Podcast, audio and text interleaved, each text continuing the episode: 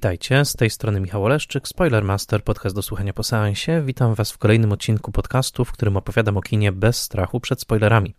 Zapraszam Was do posłuchania odcinka, jeżeli widzieliście już film, o którym mówię, ewentualnie jeżeli nie boicie się spoilerów. Spoilermaster jest podcastem w całości utrzymywanym przez patronki i patronów w serwisie patronite.pl. Serdecznie zapraszam Was do rozważenia wsparcia. Spoilermaster jest i pozostanie podcastem darmowym w szerokim dostępie, a jego misją jest popularyzacja wysokojakościowej wiedzy o kinie. Ponieważ jednak każdy odcinek wymaga wielogodzinnego przygotowania, bardzo jestem wdzięczny za każdą pomoc, która umożliwia mi tę pracę. Szczególnie dziękuję moim patronkom i patronom imiennym, a zatem Festiwalowi Mediów Człowiek w Zagrożeniu w Łodzi, Michałowi Hudolińskiemu ze strony Gotam w deszczu, Agnieszce Egeman, Odjemu Hendersonowi, Beacie Hołowni, Annie Jóźwiak, Tomaszowi Kopoczyńskiemu, Władimirowi Panfiłowowi, Bartkowi Przybyszewskiemu z bloga Liczne Rany Kłute i podcastu o latach 90.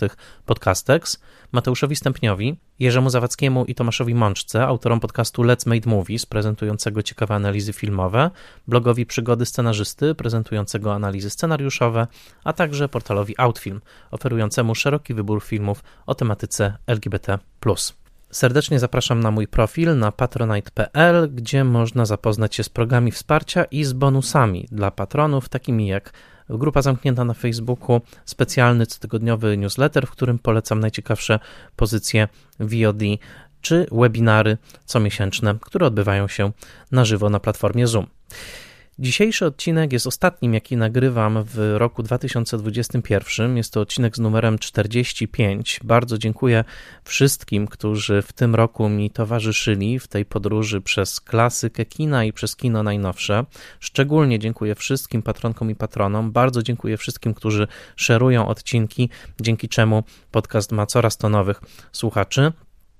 Podcast ten jest największą przygodą mojego zawodowego życia i bardzo y, i projektem, w który wkładam całe serce. Bardzo się cieszę, że ta podróż trwa już trzeci rok i że już ponad 120 odcinków podcastu e, znalazło słuchaczy, dla których e, informacje, jakie zawieram, interpretacje, jakie tutaj wygłaszam i przede wszystkim mam nadzieję, pasja, jaką się dzielę, okazała się e, na różne sposoby cenna. Bardzo Wam dziękuję. A dzisiaj w odcinku Spoiler Master Classic opowiem Wam o filmie, który kończy w roku 2021 50 lat.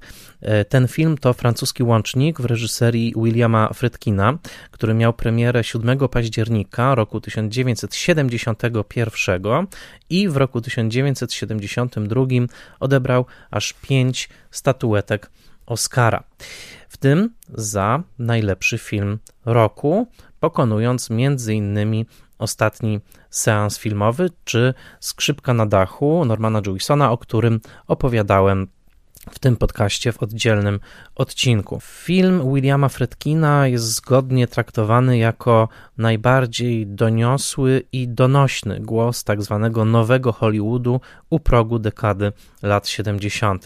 Zwycięstwo tego filmu, podobnie jak dwa lata wcześniej zwycięstwo Nocnego Kowboja Johna Schlesingera w wyścigu Oscarowym, o tamtym filmie także nagrałem oddzielny odcinek, było wyrazistym sygnałem, że coś zmienia się w Hollywood. Już nie rodzinna rozrywka, już nie produkcje wielkich studiów, ale raczej produkcje niezależnych producentów, którzy traktowali infrastrukturę e, studyjną i tych wielkich korporacji jako przede wszystkim dystrybutorów e, i przede wszystkim wizja amerykańskiego życia odbiegająca od cukierkowego, landrynkowego czy po prostu klasycznego przedstawienia charakterystycznego dla dotychczasowego Hollywood. Filmy nowego Hollywood były bardziej świeże, drapieżne, często brutalne, traktowały materię filmową w sposób bardzo nowatorski, jednocześnie wcielając wiele wpływów z chociażby francuskiej nowej fali, przeszczepiając je na grunt amerykański. Sukces francuskiego łącznika był szokujący, nagły, całkowity. Nikt nigdy nie nakręcił takiego filmu sensacyjnego, nikt nigdy nie nakręcił filmu, który byłby równie brutalny w pokazaniu pracy nowojorskiej policji i nikt nie nakręcił w kinie amerykańskim filmu, który tak bardzo zbliżyłby się do estetyki kina verite, czyli kina dokumentalnego, jednocześnie zachowując absolutnie strukturę i emocje charakterystyczne dla najbardziej amerykańskiego z amerykańskich gatunków, jakim jest po prostu kino sensacyjne, action movie. Najwcześniejsze amerykańskie filmy realizowane jeszcze w latach kina niemego, nawet kiedy trwały 11 czy 12 minut, bardzo często pokazywały, no cóż, policjantów i złodziei, a zatem pościgi, napięcie, ratunki w ostatniej chwili i e, pracę detektywistyczną wykonywaną e, w służbie bezpieczeństwa publicznego. A zatem kino policyjne, kino akcji, ale całkowicie po liftingu, po liftingu nowofalowym, po liftingu e, estetycznym, z kamerą zdjętą ze statywu, z montażem rwanym, nerwowym, z jazzową, bardzo eksperymentalną muzyką Dona Elisa i przede wszystkim z dawką brutalności, jakiej wcześniej na ekranie nie było. To wszystko francuski łącznik, rocznik 1971 i dzisiaj opowiem Wam więcej o tym filmie i o jego kontekstach. Jest to film niebywale fascynujący, film, który do dzisiaj jest chętnie oglądany, film także dosyć kontrowersyjny, o czym także powiem, ale jednego nie można mu odmówić, ogromnego ładunku świeżości i filmowej energii, która pozostaje w nim i pulsuje nawet 50 lat po premierze. Jak zwykle w przygotowywaniu odcinka pomogły mi materiały, które zebrałem i e, oto one. E, w tym odcinku korzystałem, w przygotowaniach do tego odcinka korzystałem z e, obszernego wywiadu z Williamem Fredkinem, jaki ukazał się na łamach pisma Literature and Film Quarterly jesienią 75 roku. Dostęp do tego wywiadu otrzymałem dzięki platformie JSTOR. Korzystałem także z recenzji e, pióra Pauline Kael, jaka ukazała się na łamach New Yorkera 30 października 1971 roku. Korzystałem ze znakomitego tekstu, który jest w wolnym dostępie, tekstu Aleksandra Marszanta pod tytułem The French Connection Between Myth and Reality. To jest e, niebywały tekst, w którym e, autor analizuje prawdziwe zdarzenia związane z tak zwanym francuskim łącznikiem. E, korzystałem także z książki Robina Mura, książki reporterskiej, która stała się poniekąd podstawą samego filmu. Ta książka w Stanach wyszła w 1969 roku, nazywa się The French Connection. W Polsce wyszła w Toruniu w 1991 roku w przekładzie Marii Duch i z tego przekładu korzystałem. Zajrzałem także do tekstu Andrew Net 50 Years Later, Looking Back at the Real Life Network That Inspired the French Connection, to y, ten artykuł znakomity, także trochę z pierwszej ręki y, pisany, y, pojawił się w internetowym piśmie Crime Reads w tym roku, 20, czyli dokładnie 8 października roku 2021 i teraz absolutna rewelacja, to muszę powiedzieć, jest to najlepsza rzecz, jaką przeczytałem w tym roku w ogóle. Ze wszystkich rzeczy, jakie czytałem, ten rozdział mnie absolutnie powalił. Jest to autor, którego zupełnie wcześniej nie znałem i polecam wam, ponieważ no, jest to zdumiewający rozdział o kręceniu francuskiego łącznika w książce autora, który się nazywa Carlo Rotella przez 2L. E, książka się nazywa Good with Their Hands: Boxers, Bluesmen and Other Characters from the Rust Belt. To są takie cztery portrety, właśnie jeden z bok, boksera, drugi bluesmana, e, ale ja czytałem ten jeden rozdział, który jest poświęcony postaci Sonego Grosso, który był pierwowzorem postaci Badiego z francuskiego łącznika, no muszę powiedzieć zdumiewająca rzecz. Tekst ma około 80 stron i jest, e, daje mu pierwsze miejsce, jeżeli chodzi o moje lektury w roku 2021, e, ponieważ nie czytałem dawno takiej analizy filmu, która jednocześnie byłaby reportażem o jego powstaniu, z tak głęboką wiedzą o kinie amerykańskim i amerykańskim wielkomiejskim pejzażu. Zresztą zacytuję dzisiaj fragment książki Carlo Rotelli, e, a na książkę Carlo Rotelli trafiłem dzięki przypisowi w innej książce, która także mi się przydała, przygotowując ten odcinek, mianowicie e, w książce mm, autora, który nazywa się Noah Cika, pod tytułem Screening the Police, Film and Law Enforcement in the United States pojawiło się obszerne nawiązanie do, film, do książki Carlo Rotelli i dzięki temu trafiłem właśnie na książkę Good with Their Hands, którą planuję przeczytać w całości, ponieważ jestem przekonany, że te inne portrety w niej zawarte są równie, e, równie ciekawe. A zatem Carlo Rotella jest moim wielkim, wielkim e, reportersko-filmoznawczym odkryciem e, końca roku 2021. Ale teraz przejdźmy już do opowieści. Francuski łącznik The French Connection. Skąd ten film się wziął? Kto go zrobił? Na czym polegał jego fenomen? No dobrze, postarajmy się powolutku rozwikłać tę, tę zagadkę. Przede wszystkim, o czym film jest? Film opowiada o dwójce nowojorskich gliniarzy, którzy w filmie nazywają się Jimmy Popeye Doyle, w tej roli Gene Hackman i Buddy Cloudy Grosso, którego gra Roy Scheider. W filmie pokazani są oni jako świetni partnerzy.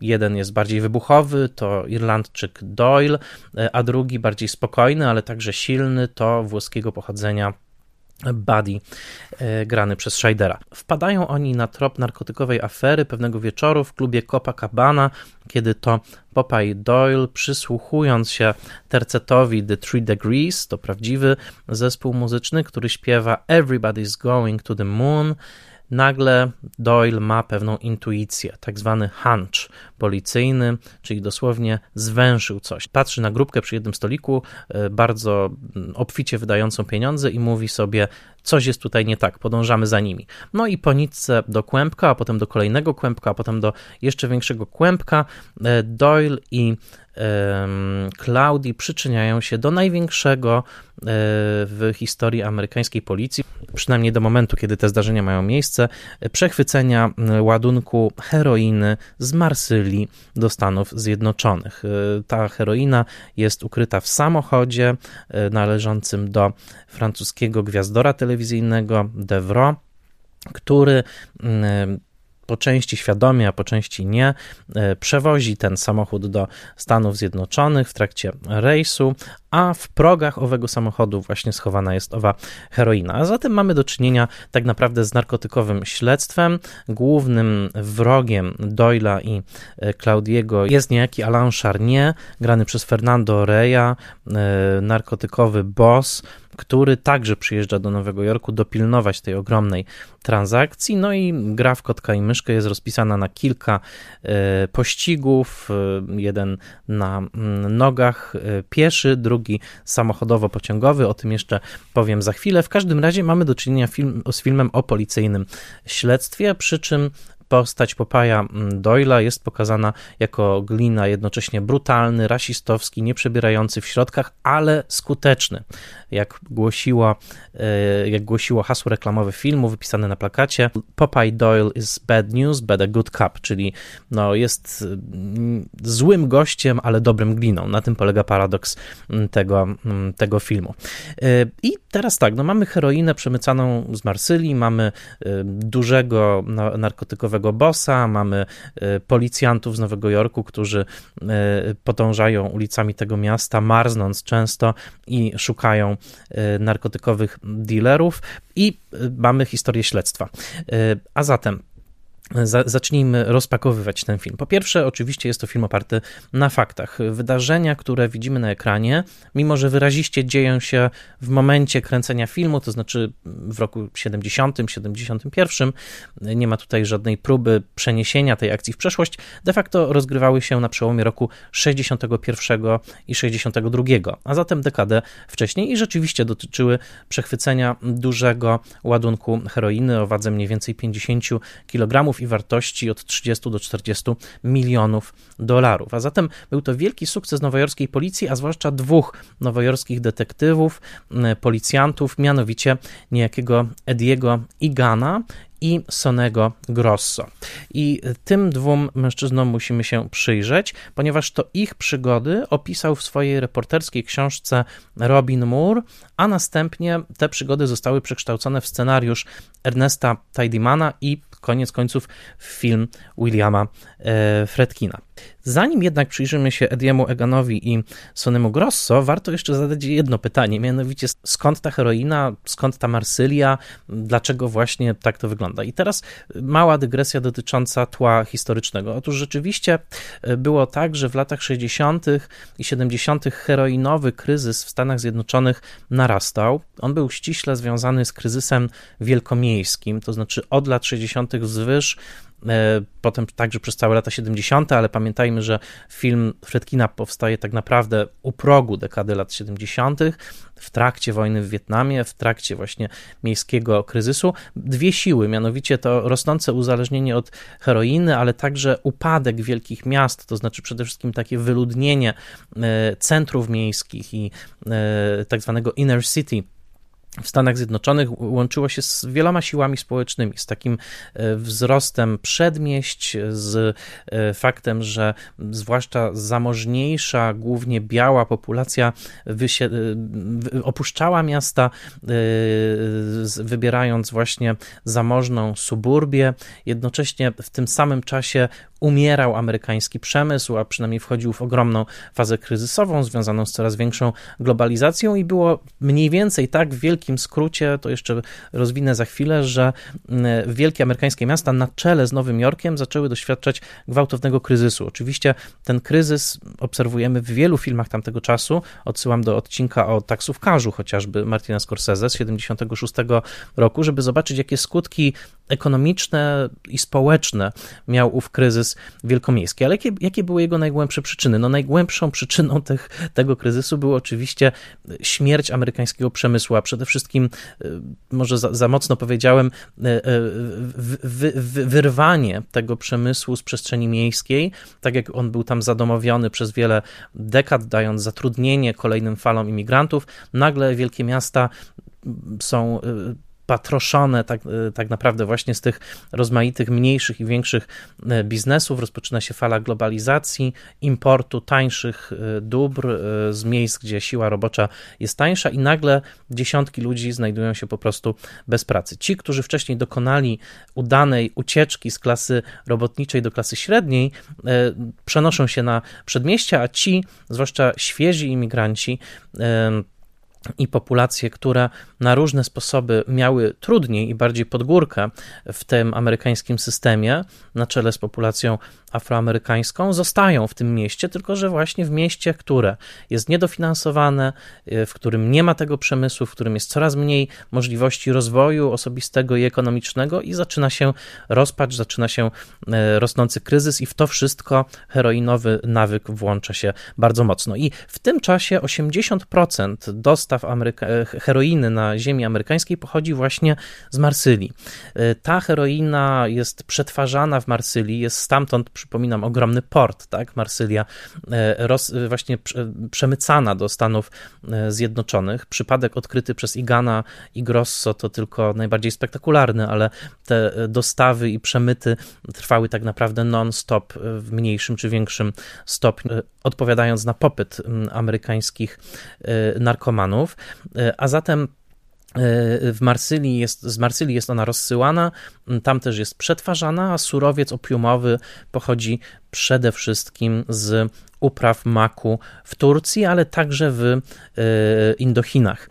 I żeby zrozumieć tę skomplikowaną sieć, co dzięki e, zwłaszcza artykułowi, który wspomniałem, Aleksandra Marszanta, trochę mi się udało, ale na pewno musiałbym poczytać jeszcze o tym więcej, trzeba zrozumieć, jak bardzo powiązane są e, interesy rozmaitych grup. A zatem korsykańskiej mafii, korsykańskiej mafii, która działa właśnie na terenie Marsylii, mafii włoskiej, która jest w Stanach Zjednoczonych i która w 1957 roku w, w, w trakcie słynnego spotkania e, w Palermo, kiedy to właśnie mafia włoska i mafia włosko-amerykańska nawiązują taką współpracę w związku z mm, handlem narkotykami, co oczywiście będzie też tematem Ojca Chrzestnego e, i z trzeciej strony właśnie mm, Azja, Wietnam, Laos, w którym także politycznie zaczyna się dziać coraz to goręcej. Te, jakby te, te różne grupy, te różne miejsca wchodzą w sobie w taki rodzaj synergii, pewnego organicznego połączenia i zaczyna się regularny handel. Pamiętajmy, że heroina y, y, przemycana z Marsylii to nie jest wynalazek lat 60., bo to zaczyna się tak naprawdę w latach 30. Już w latach 30.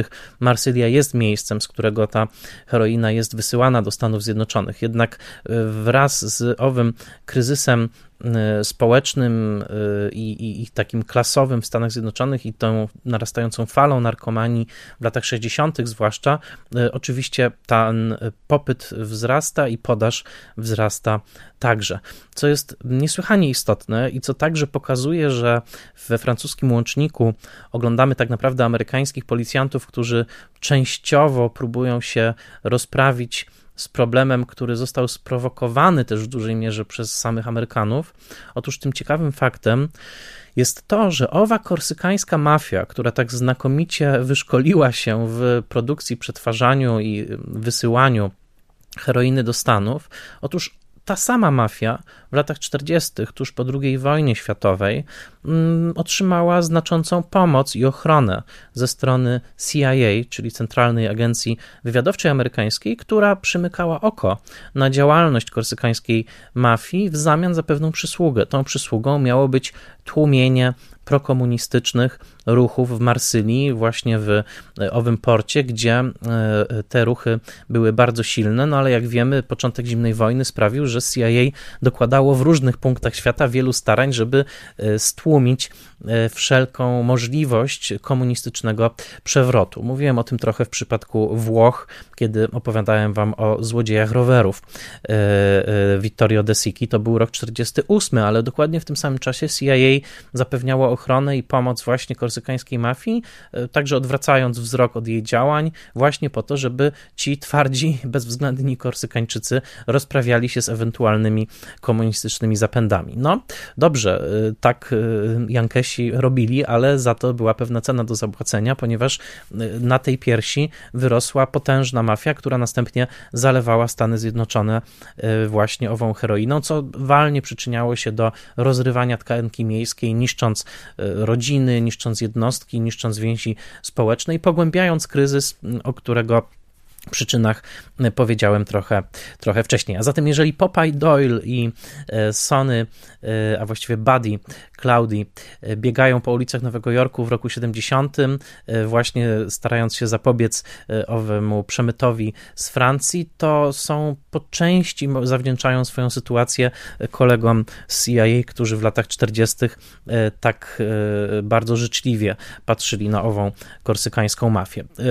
Szefem tej korsykańskiej mafii w filmie jest e, właśnie bohater Fernando Reya, Alain Charnier, e, oparty na prawdziwej postaci niejakiego Żana Jeana, który był także właśnie korsykańczykiem, częścią ruchu oporu antynazistowskiego w latach 40. E, w trakcie II wojny światowej, ale stał się właśnie takim narkotykowym, narkotykowym bossem. I ogólnie rzecz biorąc, premiera filmu Fredkina, który, podkreślam, y, miał premierę 10 lat po tych wydarzeniach, które opisuje, mimo że je troszeczkę uaktualnia.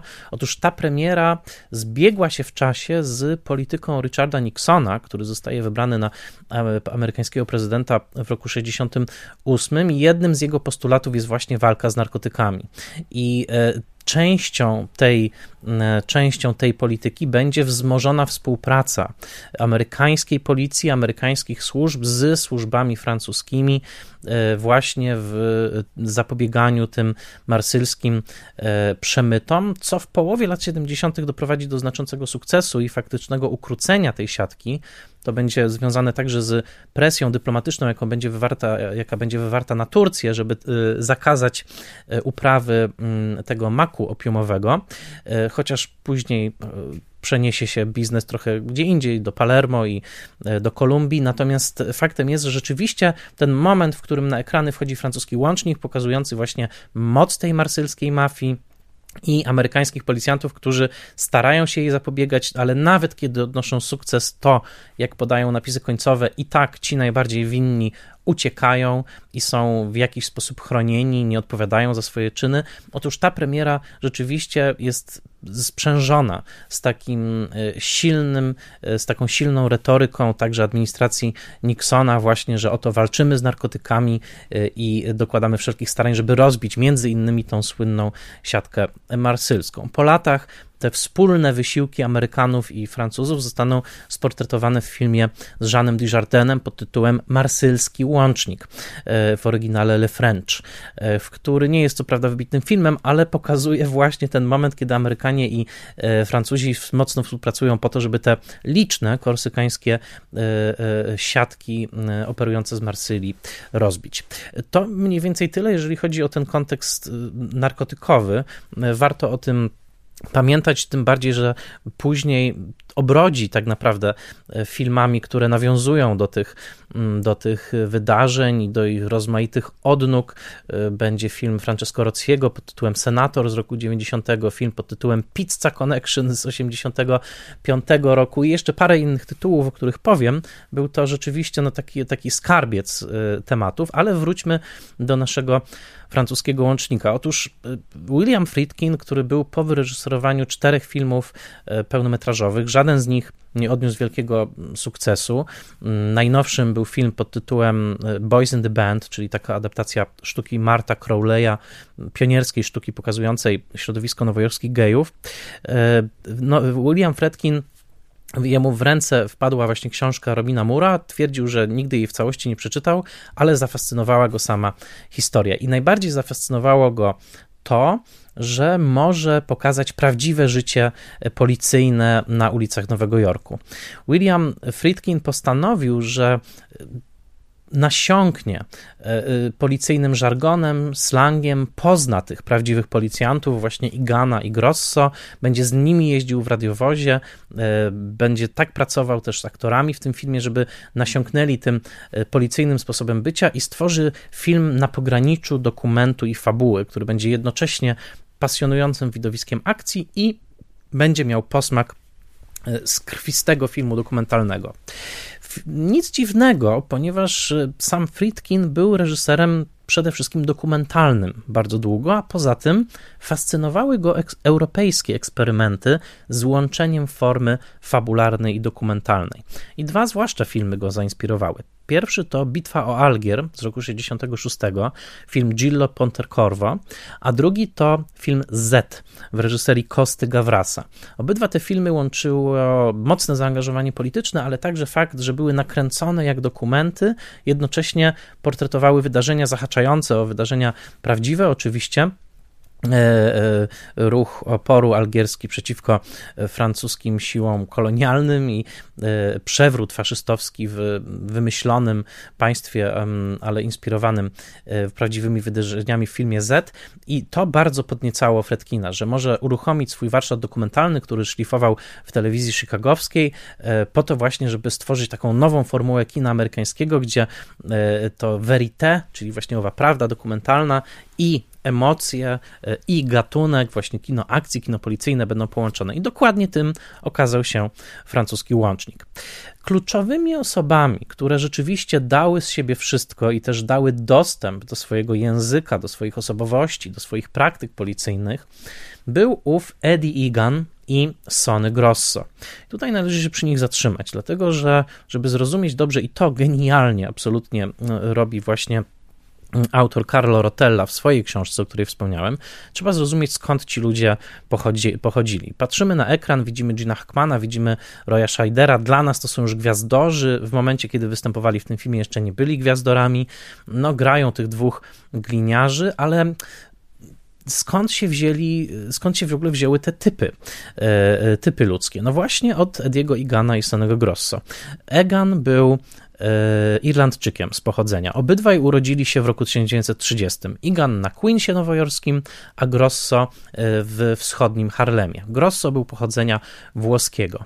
I tak jak Igan stał się właśnie irlandzkim gliniarzem, trochę bajarzem, trochę takim pozerem, z dużym wyczuciem E, teatralnego wręcz timingu, dlatego że miał dar e, nawiki, powiedzmy takiej e, krwistej i soczystej gadki i właśnie Grosso, który był raczej takim milczącym i silnym, twardym Włochem. Otóż oni zanim stworzyli ten swój duet, byli przede wszystkim dziećmi imigrantów wychowanymi w bardzo trudnych warunkach klasy robotniczej.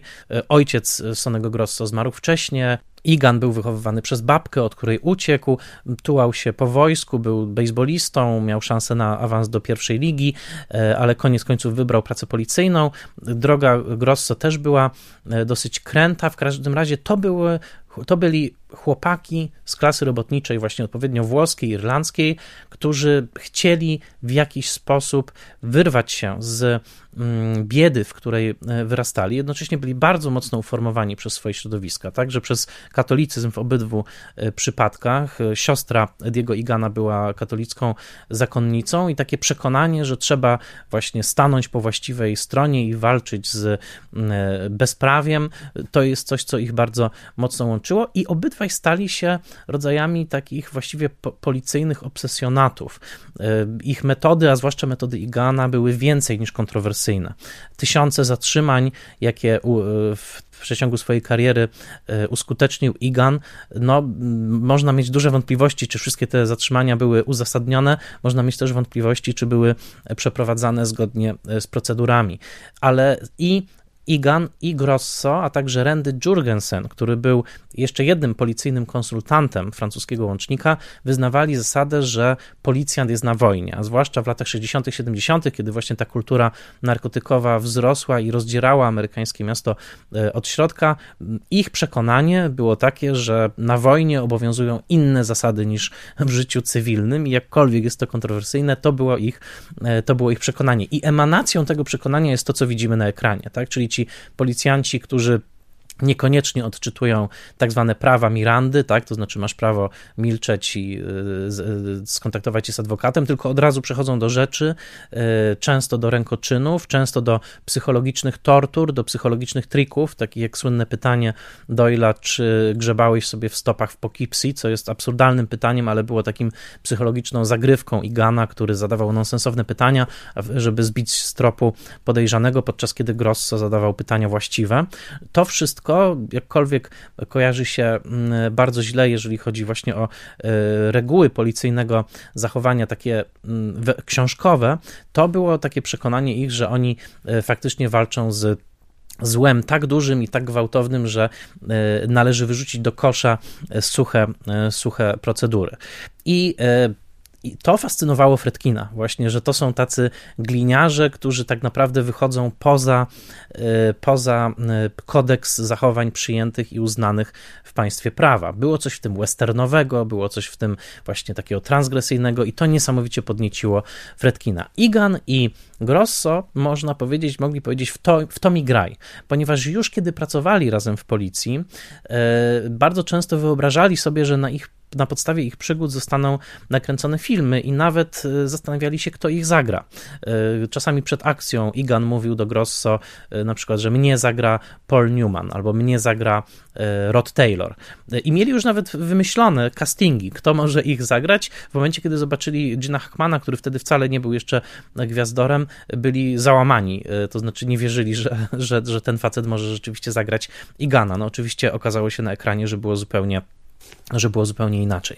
Frytkin jeździł radiowozem z nimi, widział ich naloty na rozmaite bary, widział ich przeszukiwania, widział właśnie to, jak e, wyrywali narkotyki e, podejrzanym, widział, jak zabierali ich na komisariat, widział, jak ich przesłuchiwali, nasiąkał tym żargonem i w pewnym momencie zaczął też także jeździć już z Ginem Hackmanem i Royem Scheiderem, ponieważ i Hackman i Scheider chcieli nie tyle zagrać policjantów, co rzeczywiście być tymi gliniarzami na ekranie, no i to oczywiście znakomicie się, e, znakomicie się e, udało. Igan i Grosso później stali się celebrytami. Właśnie dzięki francuskiemu łącznikowi stali się celebrytami, e, konsultowali wiele filmów, grali w filmach, e, produkowali filmy. Grosso miał całkiem e, taką dobrze działającą firmę produkcyjną w Nowym Jorku, która produkowała różne seriale policyjne, brali udział w innych jeszcze projektach samego Fredkina, tak samo zresztą jak Randy Jurgensen, na którego, na podstawie którego opowieści powstał później film Zadanie Specjalne i tak dalej. I oczywiście pojawiają się oni Igan i Grosso w samym francuskim łączniku, e, ponieważ Igan gra e, przełożonego Gina Hackmana, a jednego z agentów FBI gra właśnie Grosso. Zatem musicie sobie wyobrazić tych, tych policjantów, którzy tutaj w momencie premiery mieli już 40-41 lat, e, którzy właśnie wywodzili się z tych bardzo takich mocno robotniczych środowisk, którzy postrzegali swoją pracę jako taką rzeczywiście służbę społeczności, ale także jako rodzaj ekscytującej wojny, w której właśnie reguły nie do końca obowiązują, to ich osobowości, to ich typy natchnęły właśnie Fredkina i one przebijają przez francuskiego, e, przez francuskiego e, łącznika.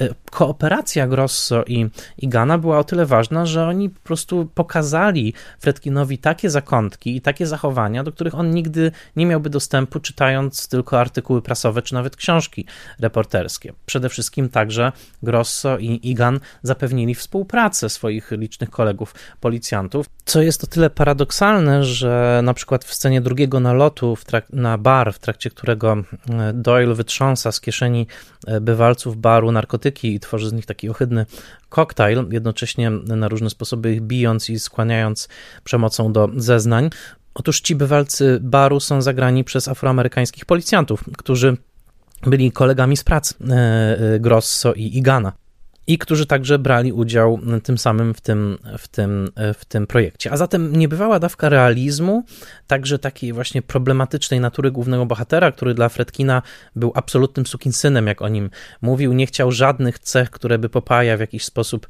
odkupiały w oczach widza, nie chciał sentymentalnych scen, które pokazywałyby go w jakiś taki sposób za, za, bardzo czuły. Chciał pokazać właśnie, że tak, że on jest rasistą, że jest brutalny, ale że koniec końców wykonuje robotę, do której został wynajęty. Tak był, taka była wizja tutaj Fredkina. Z tą wizją y, miał duży problem Gene Hackman, który to jednak była jego pierwsza taka duża rola. Przyniosła mu y, Oscara. Wcześniej był nominowany jeszcze za drugoplanowe role w Bonnie i Clyde, o którym nagrałem oddzielny odcinek i w filmie Nigdy nie śpiewałem dla mojego ojca, ale to była jego pierwsza taka rola, można powiedzieć, gwiazdorska i e, Hackman urodzony też na początku lat 30., tyle że w Kalifornii i wychowany w takich raczej liberalnych kręgach, miał ogromny problem z graniem właśnie tego rasisty Doyla. Był zaszokowany też e, zachowaniami Igana w trakcie tych przejażdżek, w trakcie których obserwował praktyki właśnie tej nowojorskiej policji, y, chwilami kazał zatrzymywać samochód i mówił, że wysiada, bo po prostu na jego oczach są gwałcone prawa obywatelskie i, i nie chciał grać y, y, Doyla w taki sposób bezwzględny, w jaki reżyserował go Friedkin, no ale Friedkin koniec końców wymógł na Hackmanie zagranie właśnie takie, chociaż oczywiście dzięki geniuszowi tego aktora jest tak, że chwilami przebija za maski i gana jakaś taka mm, samotność, przede wszystkim to, że jakby właściwie ten człowiek nie ma w życiu absolutnie nic poza tą swoją ciągłą pogonią za e, tymi e, nieszczęsnymi narkomanami, e, ponieważ nie ma w jego życiu żadnej miłości, żadnych relacji, poza jakimiś zupełnie przypadkowymi i, i tak naprawdę jest on takim rodzajem wydrążonego człowieka, który poza tą swoją misją tak naprawdę nie posiada, nie posiada nic. Friedkin jednocześnie obsadził, no właśnie, Roya Scheidera, który też wówczas był raczej mm, aktorem teatralnym przede wszystkim. E, dopiero co wystąpił w sztuce Żana Żeneta, gdzie występował na Broadwayu w kobiecym e, przebraniu. E, obsadził Fernando Reya trochę przez pomyłkę, bo chciał innego aktora, który grywał w filmach Buñuela, którego wypatrzył w filmie Piękność Dnia, ale przywieziono mu Reya, więc obsadził Reya, który jest de facto Hiszpanem i nie za bardzo mówi po francusku, a przynajmniej z mocnym akcentem no ale koniec końców to właśnie Ray wcielił się w Charniera. Marcel Bozufi, który wystąpił w filmie Gavrasa pod tytułem Z, który tak bardzo zachwycił Fredkina, wystąpił w roli tutaj takiego wynajętego mordercy właściwie Nicoliego, który w słynnej scenie pościgu Doyla zostaje mm, zastrzelony przez niego strzałem w plecy na przystanku nowojorskiego metra i no, w ten sposób skompletował Friedkin swoją obsadę aktorską. Operatorem był Owen Roisman, początkujący operator, który bardzo chciał też poeksperymentować z tymi technikami właśnie e, szybkiej transfokacji, e, kamery z ręki. 80% e, zdjęć w tym filmie to jest ciągle trzęsącą się kamerą, kamerą z ręki. Jednocześnie operator kamery, czyli faktycznie trzymający kamerę, Kubańczyk Ricky Bravo, który uciekł z Kuby, najpierw współpracował z Fidelem Castro, potem e, przeszedł na stronę amerykańską, no i też tutaj jeszcze tak naprawdę przed Steadicamem, czyli przed taką e, żyroskopową stabilizacją kamery, która w późniejszych latach umożliwi bardzo piękne efekty stabilizacji obrazu. Tutaj y, umieszczając kamerę na wózku inwalidzkim, trzymając ją na różne sposoby, no, kręcił w tej przestrzeni miejskiej Nowego Jorku w ponad 80 nowojorskich lokacjach, dających temu filmowi niebywałe poczucie autentycz, autentyzmu wielkomiejskiego. No, nakręcił zdjęcia absolutnie, y, absolutnie mistrzowskie. No, a najbardziej mistrzowską sekwencją ze wszystkich jest oczywiście pościg samochodu za e, pociągiem metra jadącym e, nad ziemią na takim na, na wyniesionych torach, e, który nie miał odpowiednika w życiu i nie miał odpowiednika w książce Robina Mura, no ale powiedzmy sobie szczerze, jest niesamowicie efektowny, bo samochód ścigający pociąg w środku przestrzeni miejskiej, no tego jeszcze w kinie nie było. I trochę taki był cel, żeby nakręcić pościg, jakiego nigdy nie było. Producent francuskiego łącznika, Phil D'Antoni, wcześniej wyprodukował słynnego Bulita, czyli film z 68 roku ze Steve'em McQueenem ze słynną sceną pościgu na ulicach San Francisco. Właściwie ten film otworzył taką nową falę filmów policyjnych. E, nowoczesnych, właśnie troszkę bardziej brutalnych. Ten film Petera Yatesa pokazał taki pościg e, właśnie z samochodami wyskakującymi za e, pagórków San Francisco, jakiego jeszcze nie było wcześniej na ekranie. No ale Phil D'Antoni, producent, chciał przebić tamtą scenę z filmu Bullet i chodzili po Nowym Jorku z Fredkinem, przeszli 55 przecznic na długim spacerze, wymyślając, no co by można zrobić, żeby przebić tamten pościg. I w końcu wpadli właśnie na to, pościg za pociągiem, który jedzie na owych wyniesionych torach, takim właśnie miejskim e, wiaduktem. Tego jeszcze nie było. I rzeczywiście nakręcili scenę z narażeniem życia nie tylko swojego, ale także Nowojorczyków, bo scena była kręcona całkowicie na dziko, bez żadnych zezwoleń. Jak spojrzycie na tę scenę mistrzowsko zmontowaną przez nagrodzonego także Oscarem za montaż e, e, Jerego Greenberga, e, no to, to, to, to w zasadzie jest scena niemalże dokumentalna, jeżeli chodzi o e, ten pędzący samochód i obrazy kręcone z jego maski. To było kręcone bez żadnej pomocy miejskiej, w zasadzie nielegalnie, w zasadzie głupio, w zasadzie całkowicie nieodpowiedzialnie. No takie rzeczy dzisiaj by się już nie wydarzyły. E, słynny też wypadek, do jakiego doszło na planie filmu Strefa Mroku na początku lat 80., sprawił, że o wiele bardziej rygorystycznie przestrzega się tych zasad bezpieczeństwa, ale Frytkin się tym nie przejmował czemu zawdzięczamy najbardziej ekscytującą scenę pościgu e, w dziejach.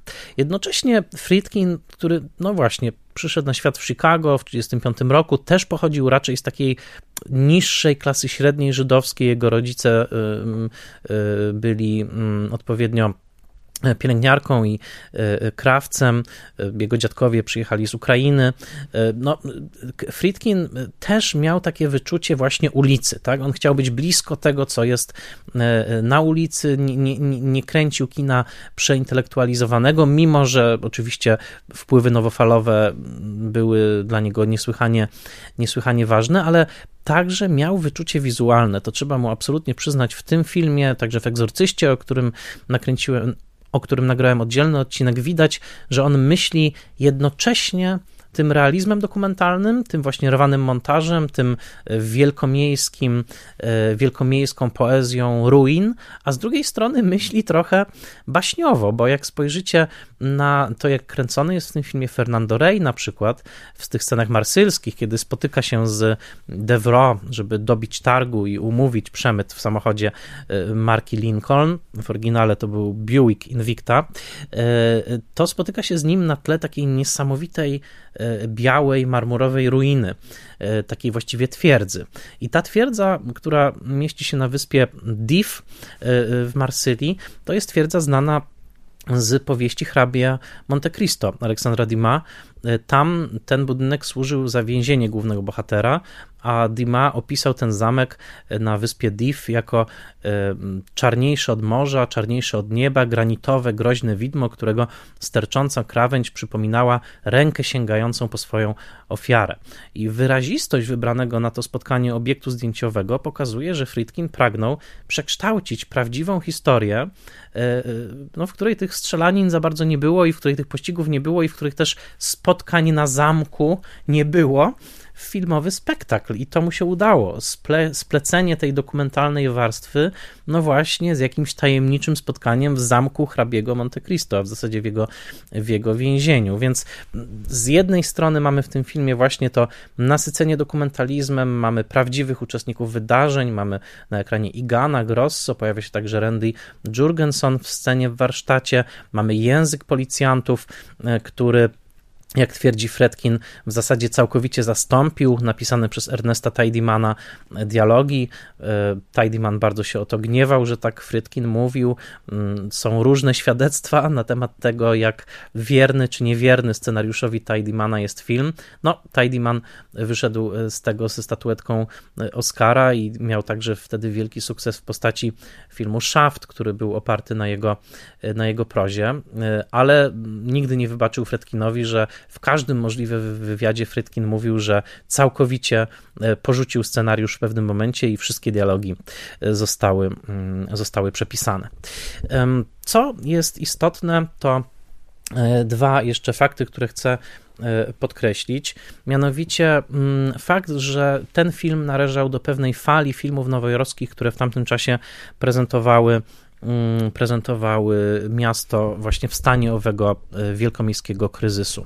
To jest bardzo istotne, bo mam wrażenie, że my w Polsce nie do końca rozumiemy skalę tego kryzysu i sentymentalizując często Stany Zjednoczone, nie rozumiemy, jak bardzo dramatyczne wydarzenia tam wtedy miały miejsce, jak głęboki był ten społeczny kryzys.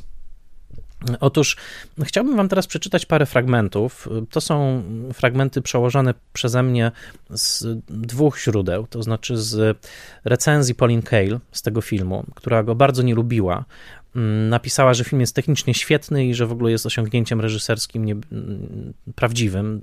Szanowała to, ale jednocześnie mówiła, że nie podoba jej się to, co ten film reprezentuje, pewien cynizm, brak ludzkiego podejścia i taką chęć szokowania widza za wszelką cenę.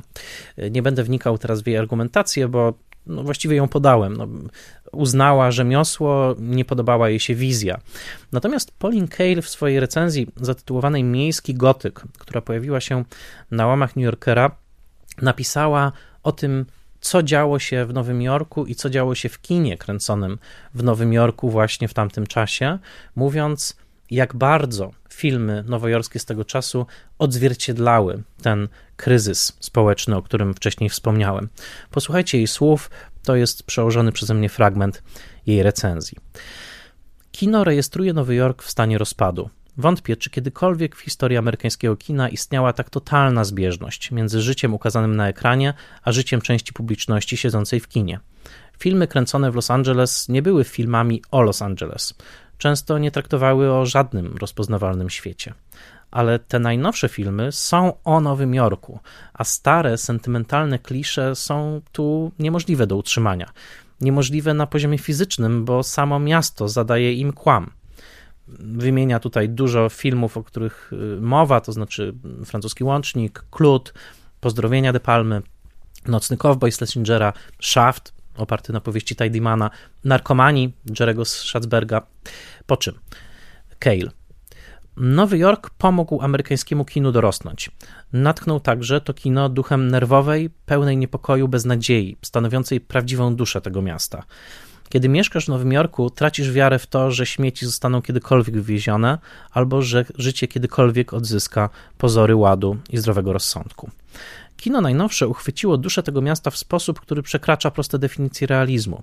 Żebrak na ekranie zastępujący drogę filmowemu bohaterowi wygląda dokładnie jak żebrak zastępujący drogę widzowi opuszczającemu kino. Syreny policyjne wyjące w filmie wyją na ulicy za kinowym wejściem. Prostytutki i narkomani zaludniający paradę osobliwości na ekranie są identyczni z tymi, którzy zaludniają miejską ulicę. Ten wielkomiejski kryzys ma posmak karnawału. Wszyscy ludzie wokół wydają się przebranymi uczestnikami obłąkanego balu. Wrzaski, rozlegające się czasami na filmach grozy granych w Halloween, były jeszcze w nieodległej przeszłości rodzajem żartu. Sygnalizowały, że publiczność może się wyluzować, pośmiać, ponieważ nikt tak naprawdę nie wierzył w grozę ukazywaną na ekranie. Ale dzisiaj filmy grozy grane są o północy cały rok a wrzaski, jakie słychać na ich seansach, nie są już dowcipami. Horrory i brutalne melodramaty, poczęte z czystej chęci zysku, są najwyraźniej odczuwane przez publikę na poziomie bardziej cielesnym, niż zamierzyli to sami twórcy. Widzowie nie śmieją się już i nie biją brawa, kiedy na sali rozlega się czyjś wrzask.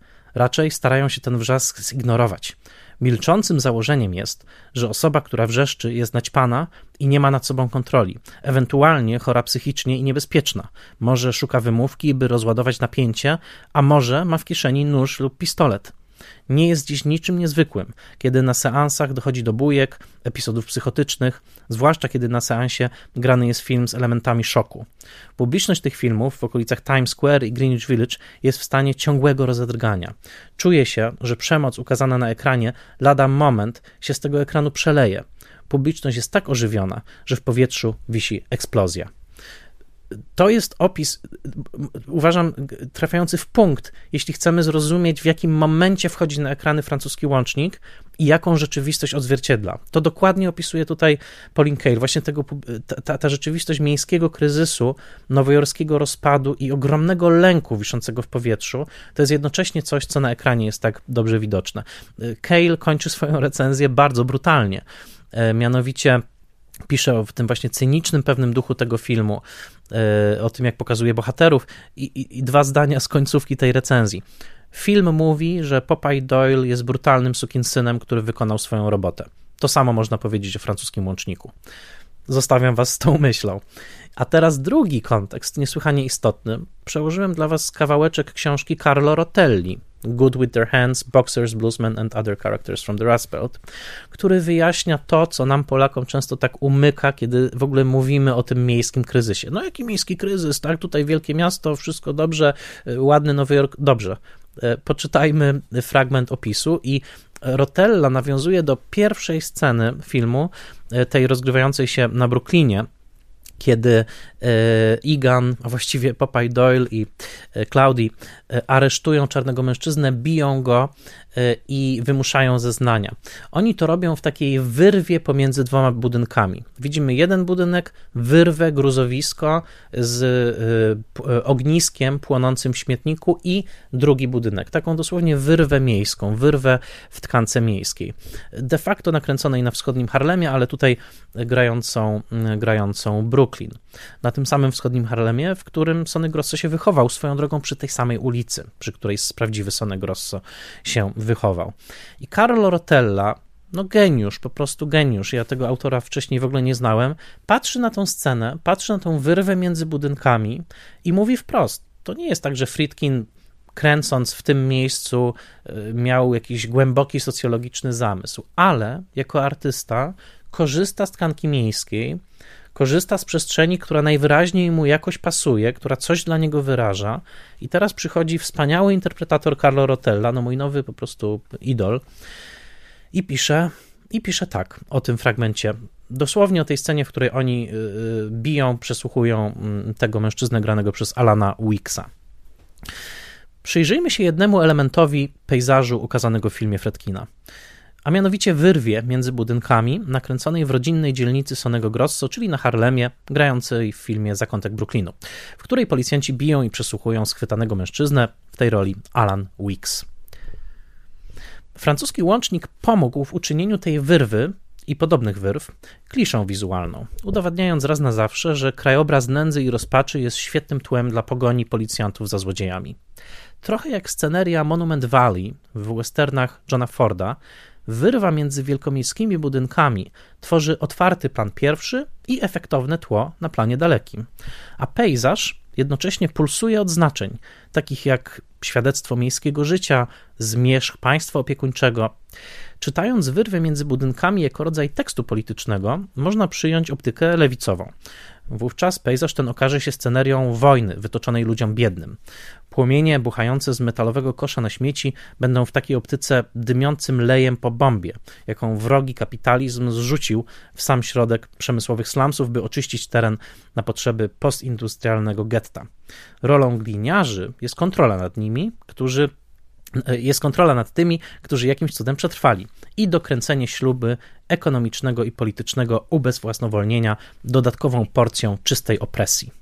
Jeśli by czytać wyrwę z pozycji politycznego centrum, obszar ten stanie się symbolem zadania, jakie stoi przed państwem opiekuńczym, luką wytworzoną tam, gdzie impuls odnowy miejskiej napotkał przeciwstawny impuls określający ideę takowej odnowy jako niegospodarną i wsteczną wobec sił rynku.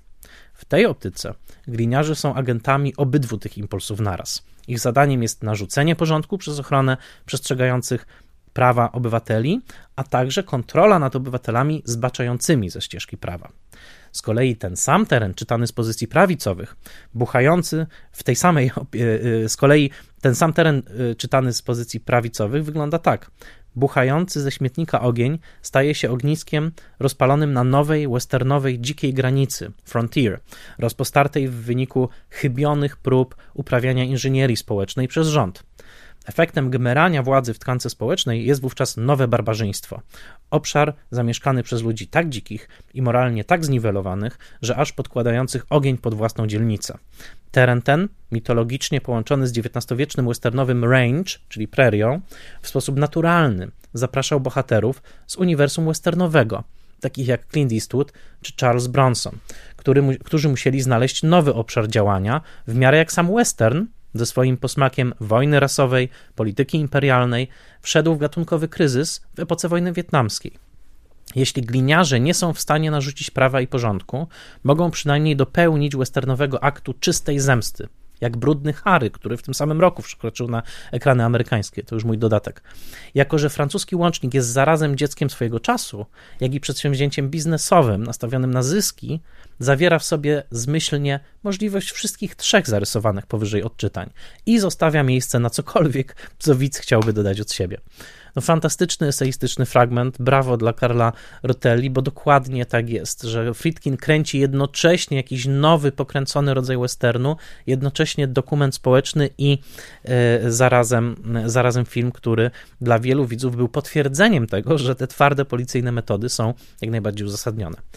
I teraz jeszcze jeden fragment z Rotelli, powoli zmierzając do końca i powoli zmierzając do e, drugiej części odcinka, w której o filmie porozmawiam z profesorem Patrykiem Wonem z e, Instytutu Amerykanistyki i Studiów Polonijnych Uniwersytetu Jagiellońskiego.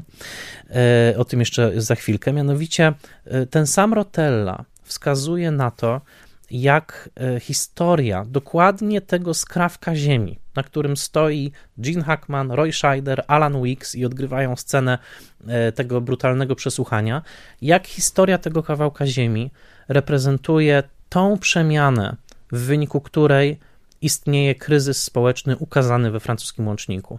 Jeżeli patrzymy na ten film jako na film rozgrywający się w tych dziwnych nowojorskich ruinach e, społeczeństwa, które zawiodło, to dzieje się tak właśnie dlatego, że Fredkin kieruje swoją kamerę na miejsca, które jeszcze 20 lat wcześniej buzowały od życia, były domem dla ludzi, dla imigrantów, którzy mieli tam swoje biznesy, swoje zakłady rzemieślnicze i którym wydawało się, że stworzyli coś w rodzaju urban village, czyli yy, wioski miejskiej, w której nikt nie zamykał drzwi na klucz i można było sobie spać na ławce w parku bez żadnego ryzyka bycia obrabowanym przeczytam wam jeszcze jeden fragment przełożony przeze mnie z książki Rotelli. E, Rotella pisze dokładnie o tym miejscu, w którym jest kręcona scena, o której mówimy. można z powodzeniem odtworzyć historię przecznicy numer 1728, czyli kwadratu opisane, opasanego ulicami Ellery, Hopkins, Summer i Thorpe, czyli dokładnie tego miejsca, w którym Popeye i Claudie dopadają uciekiniera. W latach 20. XX wieku obszar ten był zdominowany przez Żydów, wielu z nich zaangażowanych w szycie i handel odzieżą, z garstką Włochów mieszanych pomiędzy nich. W interesującym nas kwadracie w roku 1929 Przypomnijcie sobie ten obraz, tak? Tej totalnej ruiny, syfu i gruzowiska, gdzie nie ma nic. ok? W interesującym nas kwadracie w roku 29 stały dwie synagogi, dwie łaźnie publiczne, rosyjska i turecka, drukarnia, fabryka opon gumowych, szwalnia odzieży ochronnej, zakład kowalski niejakiego Alexa Wexlera. Po drugiej stronie Ellery Street mieściła się tkalnia Sigela i szwalnia fartuchów roboczych Washwell. Dobre, drobne zakłady krawieckie i szwalnicze, punkty naprawy maszyn i rozmaici inni drobni rzemieślnicy wypełniali w zasadzie każdy budynek. Ulokowane wzdłuż Sumner Avenue ważne instytucje lokalne pomagały w tworzeniu struktury społeczeństwa obywatelskiego w ramach miejskiej wioski Urban Village. Pośród tych inwestycji należy wyróżnić biura połączonych rad Związku Krawców i Szwaczy, Związek Zawodowy Brooklińskich Kelnerów, oddział numer 2, a także kasę, kasę pożyczkową i unię kredytową Fior di Mazzala. W latach 30. XX wieku do dzielnicy wprowadziło się więcej Włochów, a do roku 1955 większość mieszkańców nosiło nazwiska zakończone samogłoskami. W dzielnicy nadal mieszkali Żydzi, dominowali Włosi, ale napływała doń potężna rzeka latynosów, Rzut oka na e, książkę telefoniczną ujawnia nawarstwianie się kolejnych populacji. Guadalupe Santiago wprowadza się tuż obok tokarni numer 1. Carmen Pagan i Salvatore Asaro mieszkali po, po przeciwległych stronach kompanii metalowej Forda, a niejaki Max Malczowicz żył z nimi tuż obok firm Di Marsala. Synagogi wkrótce zamknięto, kościół katolicki pozostał, a w latach 60. hiszpańskojęzyczne kościoły ewangelikalne zaczęły wynajmować lokale od ulicy po wschodniej stronie Sumner Avenue. No właśnie, i to właśnie utrata, a właściwie takie zamordowanie tej miejskiej wioski jest ukrytym podtekstem francuskiego łącznika, bo Popeye i Claudie ścigają ćpunów po gruzowisku, jakie zostało z wieloletnich wspólnot robotniczych i rzemieślniczych, które definiowały przestrzeń miejską w USA do lat 60. To już moje słowa. Ale jeszcze raz słowa Rotelli, i to już koniec cytatu. Do roku 1970 blok numer 1728 był już wyburzonym kawałkiem miasta, zrównanym z ziemią, celem zrobienia miejsca na centrum medyczne. Odpychający złoto-miedziany szklany budynek ukończony w 70, ukończono w 1972 roku. Ekipa francuskiego łącznika nakręciła scenę z Mikołajem na opuszczonej działce zimą rok, z roku 70 na 71 po wyburzeniu starych budynków ale przez, przed zbudowaniem nowego. W scenie z Mikołajem, bo Popa jest przebrany ze świętego Mikołaja, tak samo jak Igan przebierał się za Mikołaja, za ślepca, za głuchoniemego, różne miał przebrania. E, to była część tych jego mm, e, irlandzkich harców na ulicach Nowego Jorku.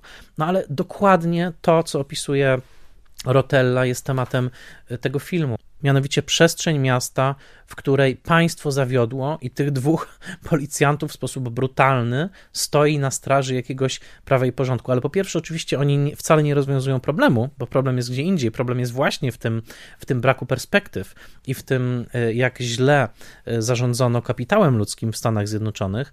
E, a, a po drugie, oczywiście, na końcu zostają przeniesieni ze swojego wydziału policyjnego, a prawdziwy Igan z policji. Zresztą odszedł w 1971 roku, miał zarzuty e, o posiadanie narkotyków swoją drogą, bo duża część tej heroiny przejętej potem została rozkradziona przez samych policjantów.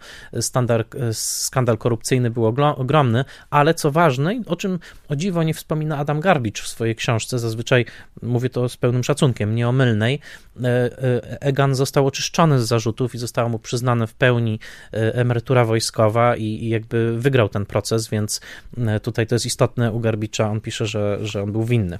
W każdym razie, na gali Oscarowej, jak już wspomniałem, francuski łącznik zatriumfował pięć razy.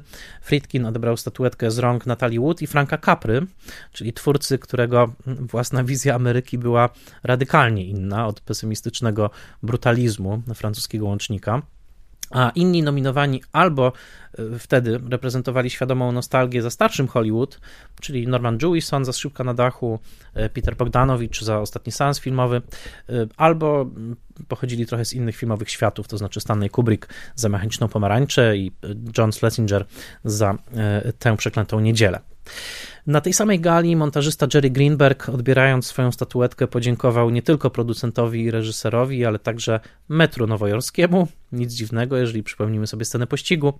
E, swoją drogą obecnie e, ta linia nosi literkę D. Jeżeli chcecie się nią przejechać, to są okolice przystanku 86 ulica na Brooklynie. Nagrodę za scenariusz adaptowany dla Ernesta Tidymana wręczył sam Tennessee Williams, czyli autor tramwaju zwanego e, pożądaniem. Mm, no cóż, wpływ francuskiego łącznika był widoczny niemal natychmiastowy w filmie Nowi, Nowi Centurionowie, to jest z 72 roku, opartym na powieści napisanej przez autentycznego kalifornijskiego glinę Josepha Wambow.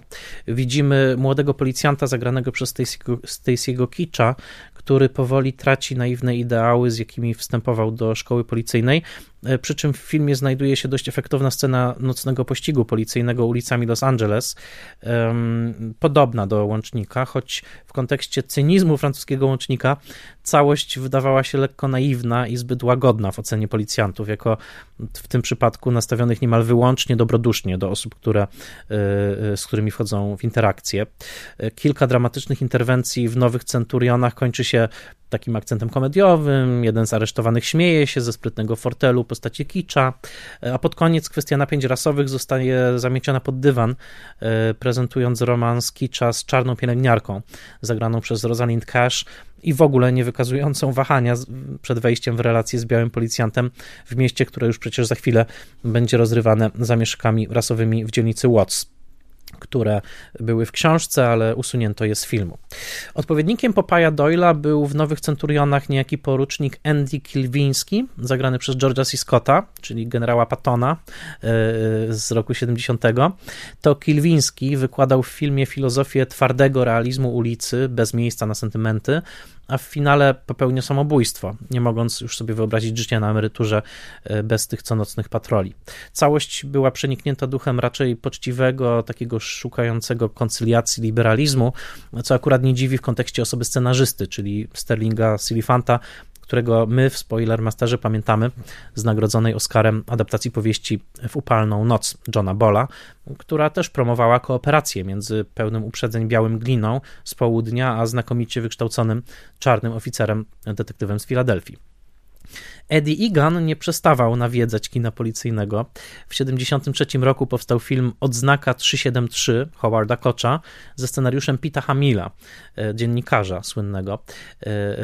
Przypominam dokument HBO Hamil i Breslin, e, z Robertem Divalem w roli Igana, który tu jest przemianowany na Ediego Ryana, który został tym razem zaprezentowany jako pracocholik, nie potrafiący wypowiedzieć słów kocham cię wobec swojej partnerki.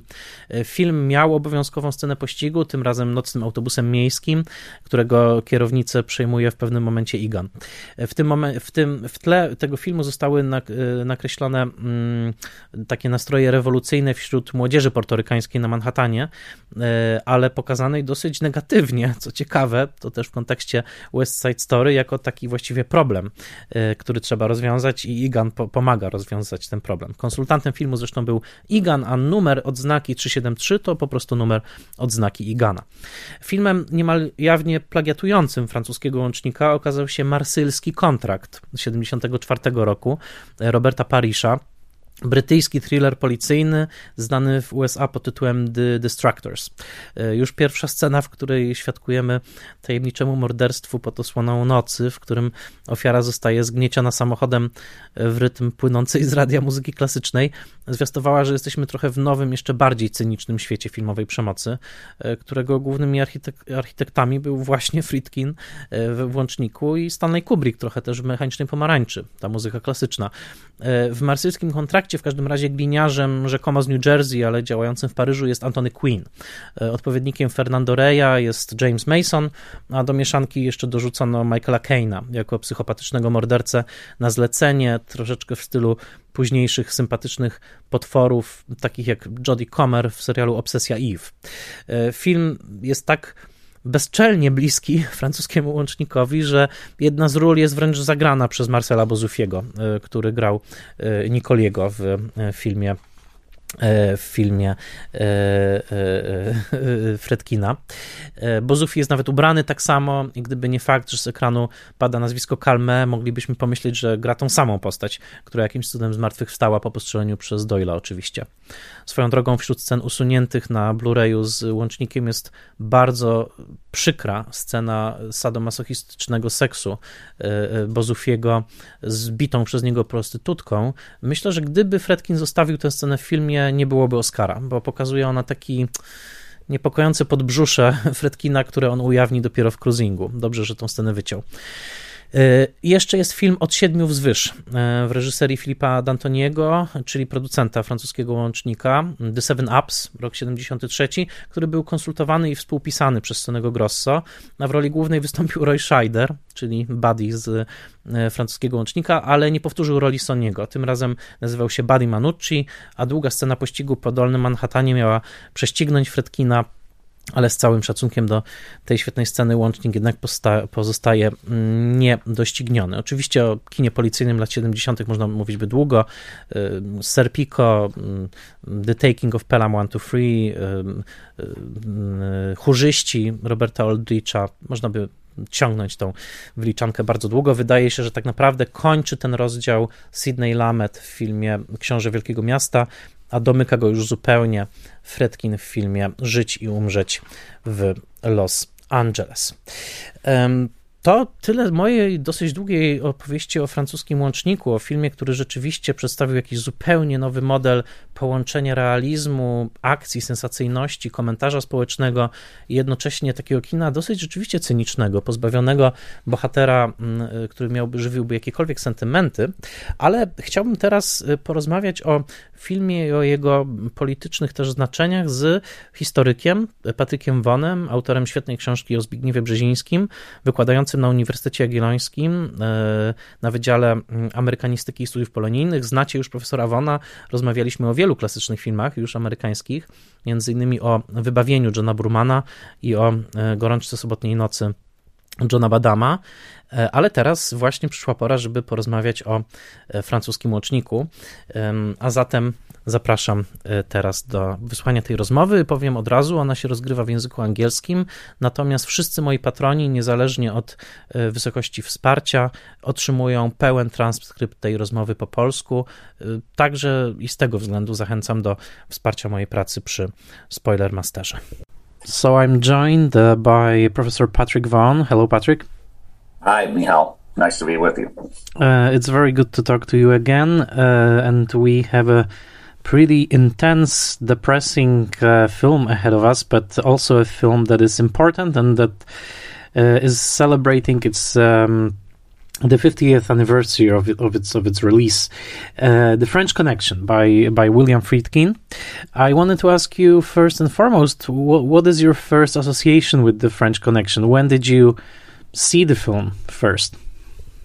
Um, I think I heard about the film when I was just a kid, and it was in the news as part of the changing cultural landscape of the country. That that it won the best picture um, probably right around the same time as Midnight Cowboy. It was kind of this cultural change in the in the in the American the new Hollywood, and it was pretty depressing film. But it was the critics loved it, and and obviously the Academy loved it.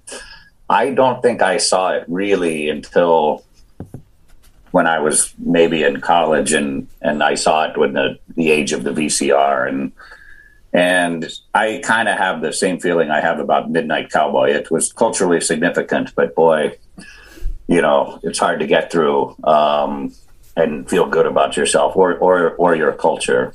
And uh, and I and I kind of still feel that way. It's uh, I mean it's it's known for all sorts of things like the chase scene and and kind of this revolutionary guerrilla type of documentary gritty style but but it's still still hard for me to get through the, these two films I, I, think that even uh, the French Connection is even more relentless than, than uh-huh. Midnight Cowboy because in Midnight Cowboy at least you had the, the friendship between the main characters, which sort of uh, you know was was a positive value. I don't know if there are positive values in in the French Connection.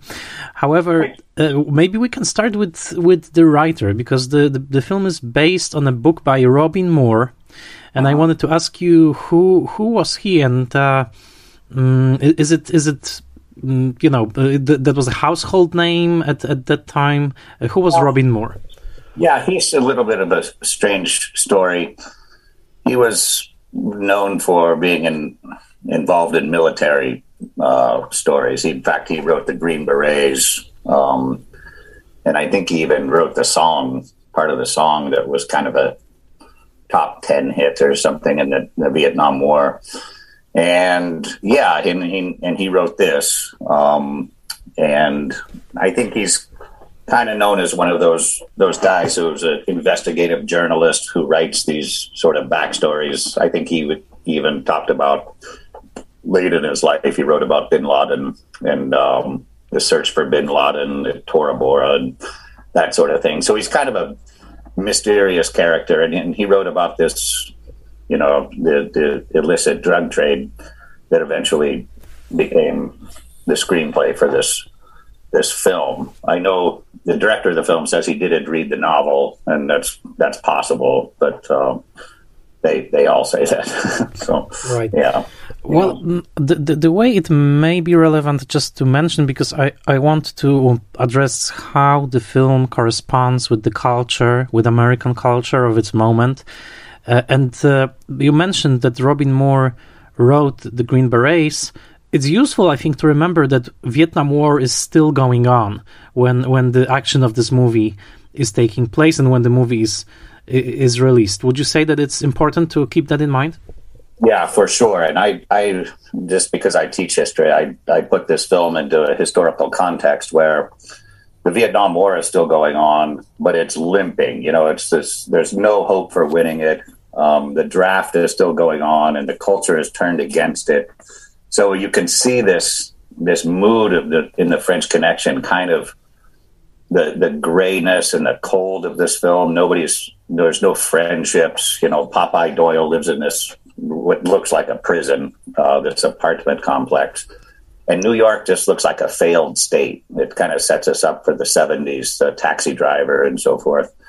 But um, yeah, and I also would put it into historical context into the optimism of America going into the 1960s with Kennedy's famous speech and so forth, you know, and the, the, the, promise to go to the moon and all of this idea that Keynesian economics and science has perfected the American dream. And, and 30 years after the Great Depression, everything works now. That was kind of the, the argument in 1960. But by 1970, boy, did the culture change so fast. And you could see it with this urban decay. Nothing seems to work. And you could see it in this film. And, and I bring up Midnight Cowboy. You make a good point there that there at least is a buddy story, um, you know, and, and kind of a heartwarming one of two kind of guys that fell out of the the system and, and they kind of find solace in a big, dark, gray, cold New York City in 1970. But but I think the French Connection is it kind of symbolizes the failure of a system. Um, nothing seems to work there, and even the even the cops are dirty. You know, even the good guys are are not honest. you know, and and and and maybe in 1971 that was supposed to be realistic and new.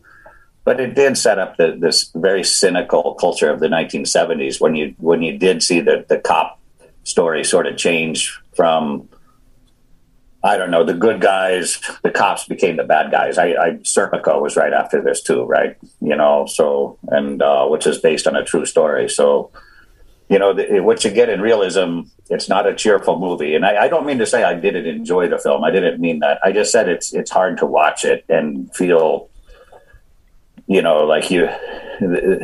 It just everything kind of seems wrong about the entire culture. Like there's no, there's nothing where you the movie ends and you say, "Oh boy, you know that's that society is going to work." You know, mm-hmm. so that's that's kind of how I feel about it. Right. Yeah.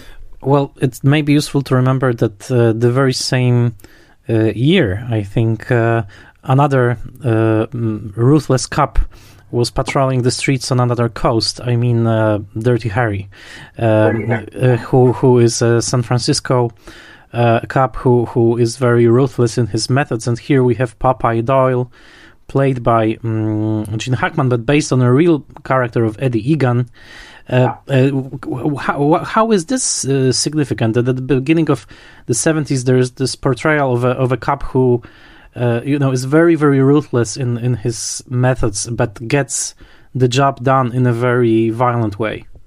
I think, Michal, that's a reaction, um, a cultural reaction to a lot of what happened in the 60s. Um, in 1960, it was very, you know, you could be realistic about, you know, where race relations were going. Maybe there's going to be some legal challenges and it's going to all work out. But by 1970, there was almost a low boil civil war um, going on in the American cities between law enforcement and whatever you want to call it, the drug culture. And, and, and I think it was also a reaction to the Earl Warren Court, the Supreme Court that kind of, it seemed to, in most of their decisions, to side with the defendant, probably to avoid things like what you saw in this film, like where Popeye Doyle is obviously, you know, he's he's kind of seems like a dirty cop, or at least a, um, he doesn't play by the rules, or Serpico, or Harry Callahan.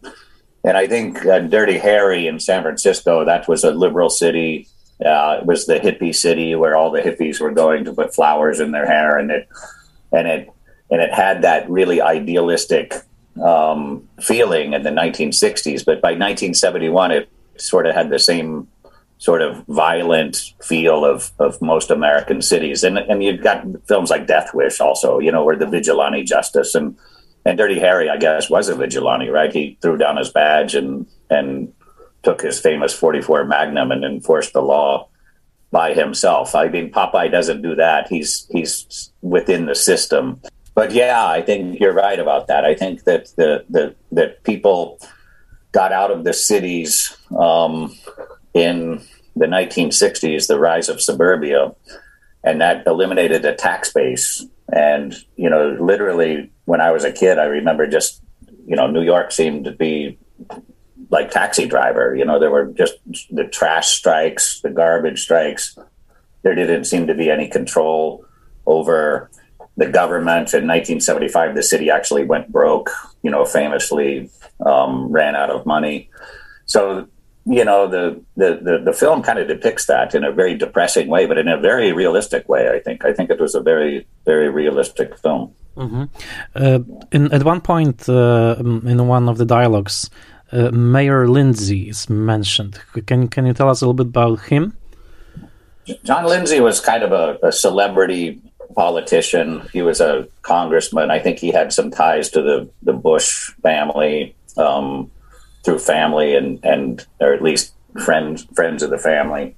And he became a congressman from the I believe it's the Upper West Side of New York City, which was called the Perfumed Stockade, which meant which that's where the rich people were. And he was uh, a Republican, and he ran for mayor I think in the mid 1960s. I think he actually ran against William F. Buckley, who was kind of a like a comical, uh, you know, a Republican running for the mayor of New York City. He's never going to win, but that was kind of a celebrity race: John Lindsay versus William F. Buckley, the famous um, conservative commentator. And Lindsay became kind of like a lot of New York City mayors are, kind of a, a, a crossover pop culture celebrity. And um, and he was known as he was a handsome guy, you know, kind of tall and and good on television. I think he was on, you know, uh, some of the weekend shows a lot, and um, and and he was a kind of a crossover into pop culture. And I think he eventually ran for president in 1972, but uh, McGovern beat him. Can we elaborate a little bit on the urban decay phenomenon? Because yeah. this is something that I think Polish public really has a hard a time even understanding because we, we don't really have a you know point of comparison when we when we look at New York City let's say of the 50s even you know the New York City that's caught in the movies of the of the 50s and when we look at, at the New York City of the 70s you know there's this striking striking difference. And uh, you know the, the the buildings are burning. You know there are there are buildings are collapsing. Build, buildings are uh, being deserted. There's this this open war going on between the police and the drug pushers and you know there's the, the urban violence. Like how how would you characterize this? Is is it purely economical reasons? Like what were the the, the reasons for the for the urban decay uh, phenomenon I, I bet they were complicated yeah it's complicated and um you know, a lot of it just has to, to do with what we talked about last time when we were talking about the Chicago Eight. You know, there's a lot of what they called white flight. That was a term that was used commonly at that time, where white uh, people got out of the cities and moved to the suburbs um, and could safely live there pretty much in the outskirts of, of a, the metropolitan area. But that left a lot of people in the city and the American cities, they didn't plan this right. You know, the, the cities were empty. Uh, there were very few jobs there. Um, and they were kind of, you know, you could see it when we talked about John Travolta, the character in uh, Tony Manaro in, in Saturday Night Fever. You could even see it there that something about this is not working, you know. Um, and I think in the, the 1960s, of you know, there were a lot of protests. Um, lots of you know protests about Vietnam, about racial issues, about just about anything. What I see in this film, there's the America that that exists in in theory, and then there's the the real America.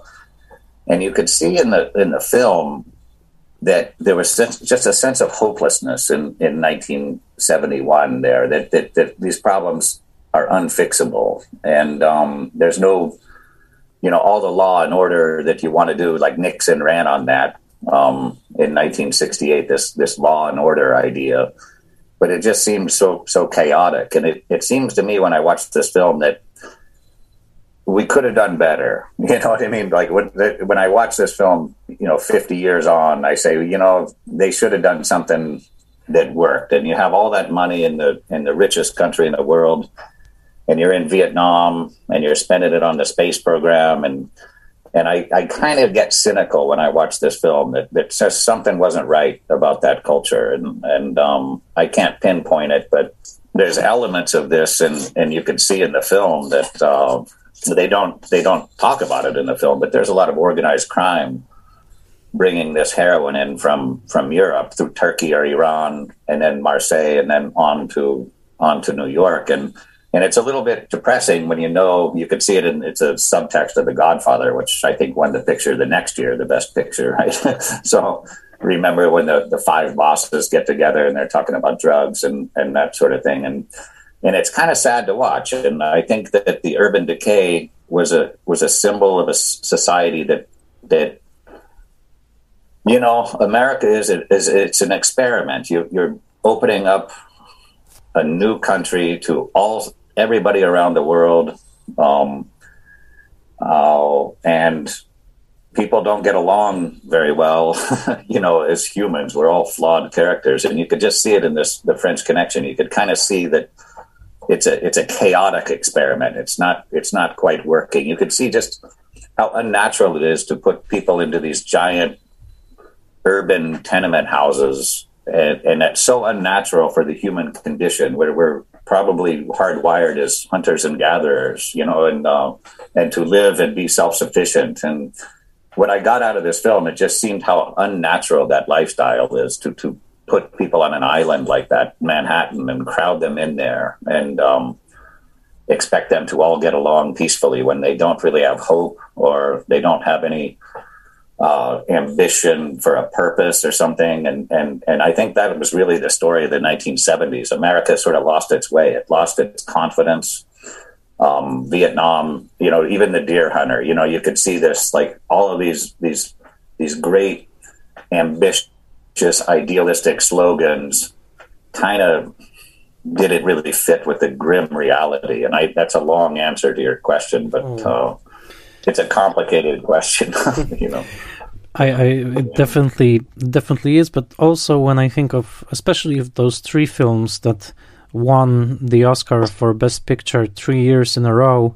I mean, uh, Patton with uh, George C. Scott as, as General Patton, uh, French Connection with Gene Hackman as Popeye, and uh, The Godfather with Marlon Brando as Yeah. uh, as Vito Corleone. I think it's I think there's something in the air, meaning that all of those figures, uh, in very different ways. I mean, General Patton and Popeye and Vito Corleone represent some sort of an of an order, or at least a, a- an attempt at keeping you know order, even by very violent means. And and they are played by those extremely charismatic actors, George C. Scott and Hackman and and and Brando. Would would you say that there's some significance to that as well?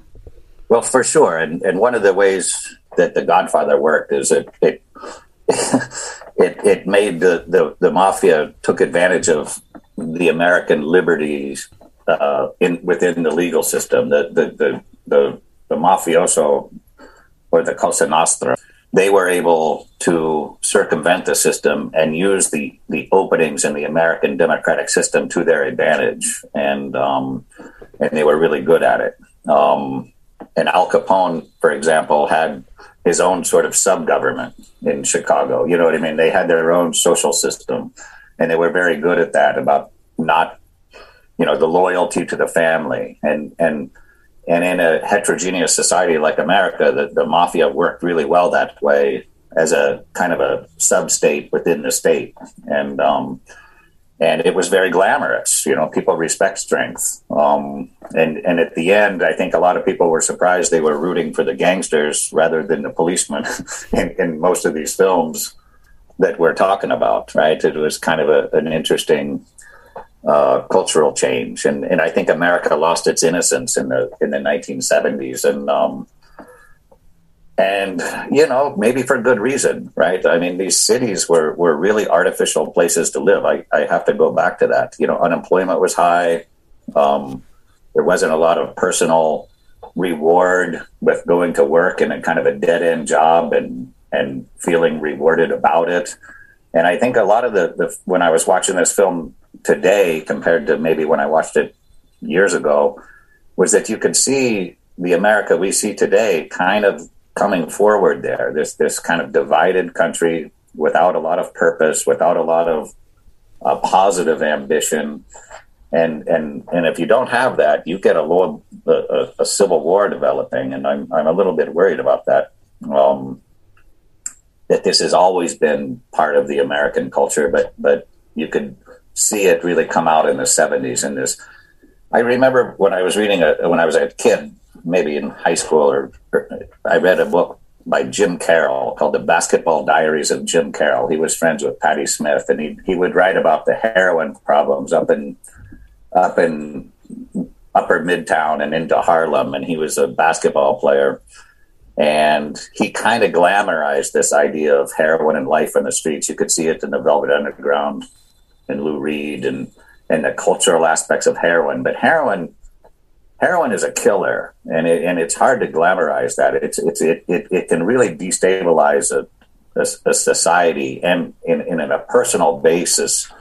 Um, if you've known anybody who ever has been on, on it, it's it's it's a narcotic that that can really destabilize almost everything, and you could see it also with crack cocaine in the in the 1980s, and it really I don't know. It raises a lot of questions about that. You know, the, the legalization argument, um, this idea. But if you have so much profit motive in importing something that tears a society apart, that's a really bad combination. And um, I don't want to go beyond that. But it, it was really sad to watch that. There's money in war and drugs. And um, that's a sad fact of, of, of modern society. But it's probably been going on for a long time. Mm. I was also thinking of a film with Sean Connery. It's kind of an obscure film from the 1980s called Outland, where Sean Connery is kind of a he's a mining, you know, he's administrating a mining town on the moon of Jupiter. It's obviously science fiction, but they are illicitly giving the workers amphetamines to make them more productive, and um, and you wonder about that. I even wonder about the the fentanyl and all the stuff that's going on now. And it's just, you know, I'm not a conservative guy. I tend to be more on the liberal side of the political persuasion, but, but, but the, the drugs in a society, it, and if, if you don't really have an ambition in that society, like I, I lived for a while in West Virginia you can see methamphetamines or you know these these these artificial um, I don't know how to call them pharmaceuticals can really they can really ruin your life pretty quickly. Mm. You know. Well, one was last question. Uh, I know that you read the contemporary review of this film by Pauline Kael. Uh, she was she was very um, tough on the film, but she appreciated the craft of it. But she was basically against the film. Uh, uh, would you like to comment on that on that review? I think Pauline Kael is is one of those people that that was really valuable in the 1970s and kind of not going with the, the critical flow. I, I think I saw in this film it's 98% on Rotten Tomatoes or whatever, but Pauline Kael, I think, had her own opinion, and I agreed with her opinion. It was a really cynical film, and it was, as I said, it was hard to watch, even though it was masterful in its depiction and really ahead of its time. You could this film was a forerunner to things like Hill Street Blues and NYPD Blue, the the grittiness of it. But but that was so new at the time, and I think Pauline Kael was kind of cynical of uh, of these kind of uh, 70s films that, that the one she liked and the one she didn't like was pretty interesting and uh, i think she was probably the best film critic of that era and i think her her review was pretty accurate when I look at all the money that the American society had and after the war, and they couldn't solve these problems of rural poverty in Appalachia or urban poverty in New York, and um, and in some ways maybe made them worse. That's kind of where I felt kind of depressed. The film didn't depress me; it was kind of the the overall environment of the film kind of got me, and I think Pauline Kael's review reflected that also. You mm-hmm. know, and I think one of the things about the 1970s is is that the the the, the films were really grim all the way up. And I think one of the reasons why Star Wars worked, um, and I know this is a little bit off topic, but it was kind of it came at the end of the 70s. And it was kind of one of the first films that people could kind of feel like it wasn't about Vietnam, it wasn't the Deer Hunter, it wasn't um, Serpico or something, and it actually had some good kind of feeling about it that the good guys won. But in order to do that, they had to send it, set it in a galaxy far, far away, you know, and um, and uh, against all of the grim reality of the '70s that we saw in films like Saturday Night Fever that we talked about last time. So. Mm.